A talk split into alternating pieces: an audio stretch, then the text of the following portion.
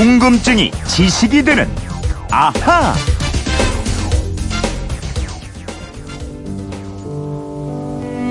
임의 침묵 한용운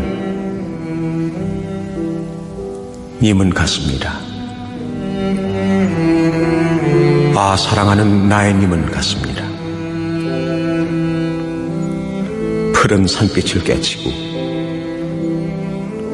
단풍나무 숲을 향하여 난 작은 길을 걸어서 차마 떨치고 갔습니다. 네, 이 시 거의 아실 것 같습니다. 만해 한용운의 님의 침묵, 예, 고인이 된 이종환 선생의 낭송으로 잠깐 들어보셨는데요.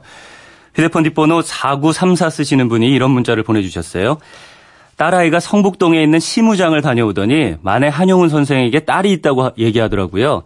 저는 처음 알게 된 사실인데 진짜겠죠? 만해 선생을 시인이자 독립운동가로만 알고 있는데 한평생 어떤 삶을 살았는지 궁금해지더라고요 하셔서 오늘은 이분 궁금증을 풀어보겠습니다. 궁금증 해결사 MBC 이영은 아나운서입니다. 안녕하세요. 안녕하세요. 네, 오늘이 마침 만해 선생이 태어나신 날이죠? 네, 1879년 8월 29일 오늘이 생신입니다. 충남 홍성군에서 둘째 아들로 태어났고요. 어렸을 때 이름은 유천입니다. 음. 본명이 용운이고요. 버포가 만해입니다. 네, 저도 잘 몰랐는데 따님이 있어요. 따님뿐 아니라 아드님도 한 분 있었습니다. 네. 선생은 14살 되던 1892년에 집안에서 정운한 여인 과 혼인을 합니다. 그리고 2년 후 1894년 동학농민혁명에 참여하는데요. 이때 어지러운 국내외 정세와 망해가는 나라의 현실을 보게 됐고 1896년에 가출을 해서 세상을 전전하다가 설악산 오세암으로 들어갑니다. 음, 가출을 한 게 아니라 출가를 한 거 아니에요? 아니요. 아직 불교에 귀의하는 출가를 한 건 아닙니다. 아, 일단 예. 가출을 해서요. 오세암에서 불교의 기초 지식을 쌓고 수도하기도 하고 또 설악산 백담사와 시베리아, 만주 등을 떠돌다가 집으로 돌아옵니다. 네. 어, 이때가 26살 1904년인데요. 이해 말에 아들 보국이 태어나는데 이듬해 이번에는 진짜 출가를 해서 백담사에서 스님이 됩니다. 아, 당시만 해도 일찍 결혼하는 조혼 풍습이 있었던 시절이라서 혼인은 했지만 결국 속세와 인연을 끊기로 했군요. 네, 그러면서 본격적인 사회 활동도 시작하는데요. 가장 먼저 힘쓴 건 불교를 근대화하는 것이었어요. 네. 그래서 1908년에 전국 사찰 대표 승려로 일본을 시찰했고요. 1910년엔 조선 불교 유신론 등을 발간하면서 불교의 대중화 방안을 적극 모색합니다. 그러면서 친일 행적을 보이는 승려들을 규탄하면서 민족의식을 고취시켰고요. 네. 전국 사찰을 돌아다니면서 명강연으로 이름을 떨쳤습니다. 아, 요즘으로 치면 명강사셨군요.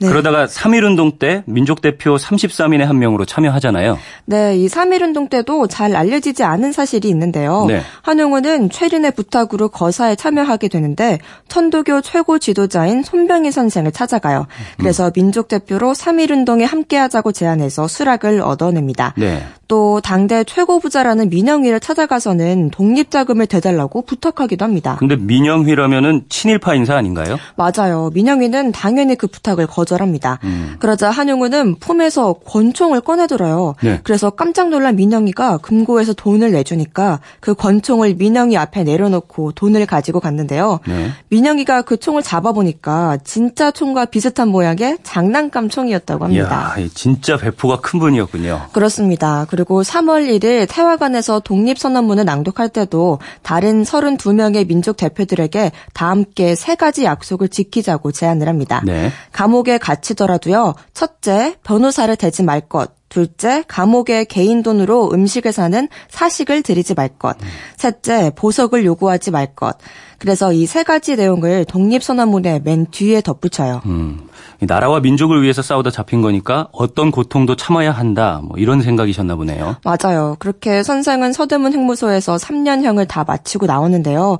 어느 날 만해 선생이 길을 가는데 독립선언문을 함께 작성한 육당 최남선이 아는 척을 하더래요. 네. 하지만 만해 선생은 단호한 어조로 내가 아는 최남선은 이미 죽어서 장례를 지냈소 하면서 가던 길을 갔다고 합니다. 최남선한테 최남선 장례를 치렀다니 그게 무슨 말이죠? 어, 당시 최남선은 이미 변절해서 일제와 타협하던 중이었거든요. 네. 그래서 선생은 이런 최남선을 이미 죽은 자로 치부했던 겁니다.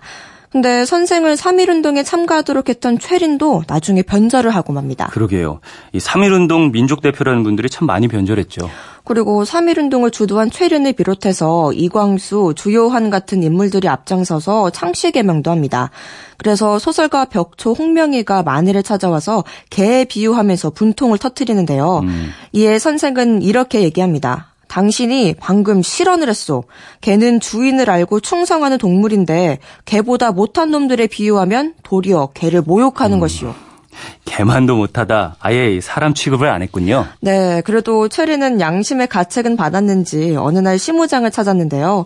선생이 없자 당시로서는 정말 거액인 100원짜리 지폐를 놓고 갑니다. 네. 하지만 이 사실을 안 만에는 명륜동 체린의 집을 찾 최진의 집으로 달려가서 문틈으로 이 돈을 던져놓고 돌아올 정도였습니다. 음, 만해 선생은 친일파를 경멸하고 있었다는 게 느껴지네요. 네. 매우 강직한 성품이셨군요. 맞습니다. 게다가 이 시무장 방향도 다른 집들과 다르게 지어진 거 아세요? 음, 성북동에 있는 시무장 집이 방향이 다르다? 어떻게 달라요? 어, 만해는 젊은 시절 만주에서 총을 맞은 후유증이 도져서 병원에 입원해서 치료를 받았는데요. 네. 간호사였던 한 여성이 선생을 모시겠다고 자청을 합니다.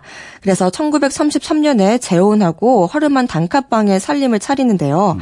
이걸 본 지인들이 안쓰럽게 여겨서 지어준 집이 바로 시무장입니다. 네. 근데 아시는 것처럼 우리 한옥은 방향을 남향으로 짓잖아요. 그렇죠. 그래야 뭐 여름에는 시원하고 겨울에는 볕이 잘 드니까. 네, 하지만 만해 선생은 설계자를 불러서 집을 남향으로 지으면 조선 총독부 건물이 보인다. 아. 나는 차라리 볕이 덜 들고 여름에는 더워도 좋으니 북향으로 집을 지으시오 하는 겁니다. 네. 그래서 이 시무장은 동북향으로 지어졌습니다. 조선 총독부 꼴을 보기 싫어서 집 방향을 틀어버렸군요. 네, 그래서 이 시무장에서 딸을 얻었고요. 선생은 말년에 얻은 이 딸을 애지중지하셨는데 네. 학교는 일본인이 세웠다면서 보내지 않고 직접 소학 등을 가르쳤고요.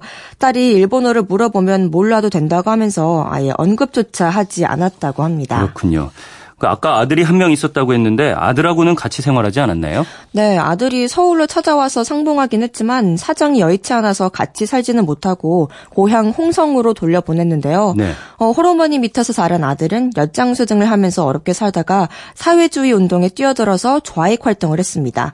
어, 6.25 때 북한으로 넘어가서 살다가 1976년에 통일이 되면 아버지 대신 너희들이 할아버지 무덤에 가서 성묘를 하라는 유언을 남기고 세상을 떠났다고 합니다. 그렇군요. 그 만해 선생은 언제 입적하셨죠?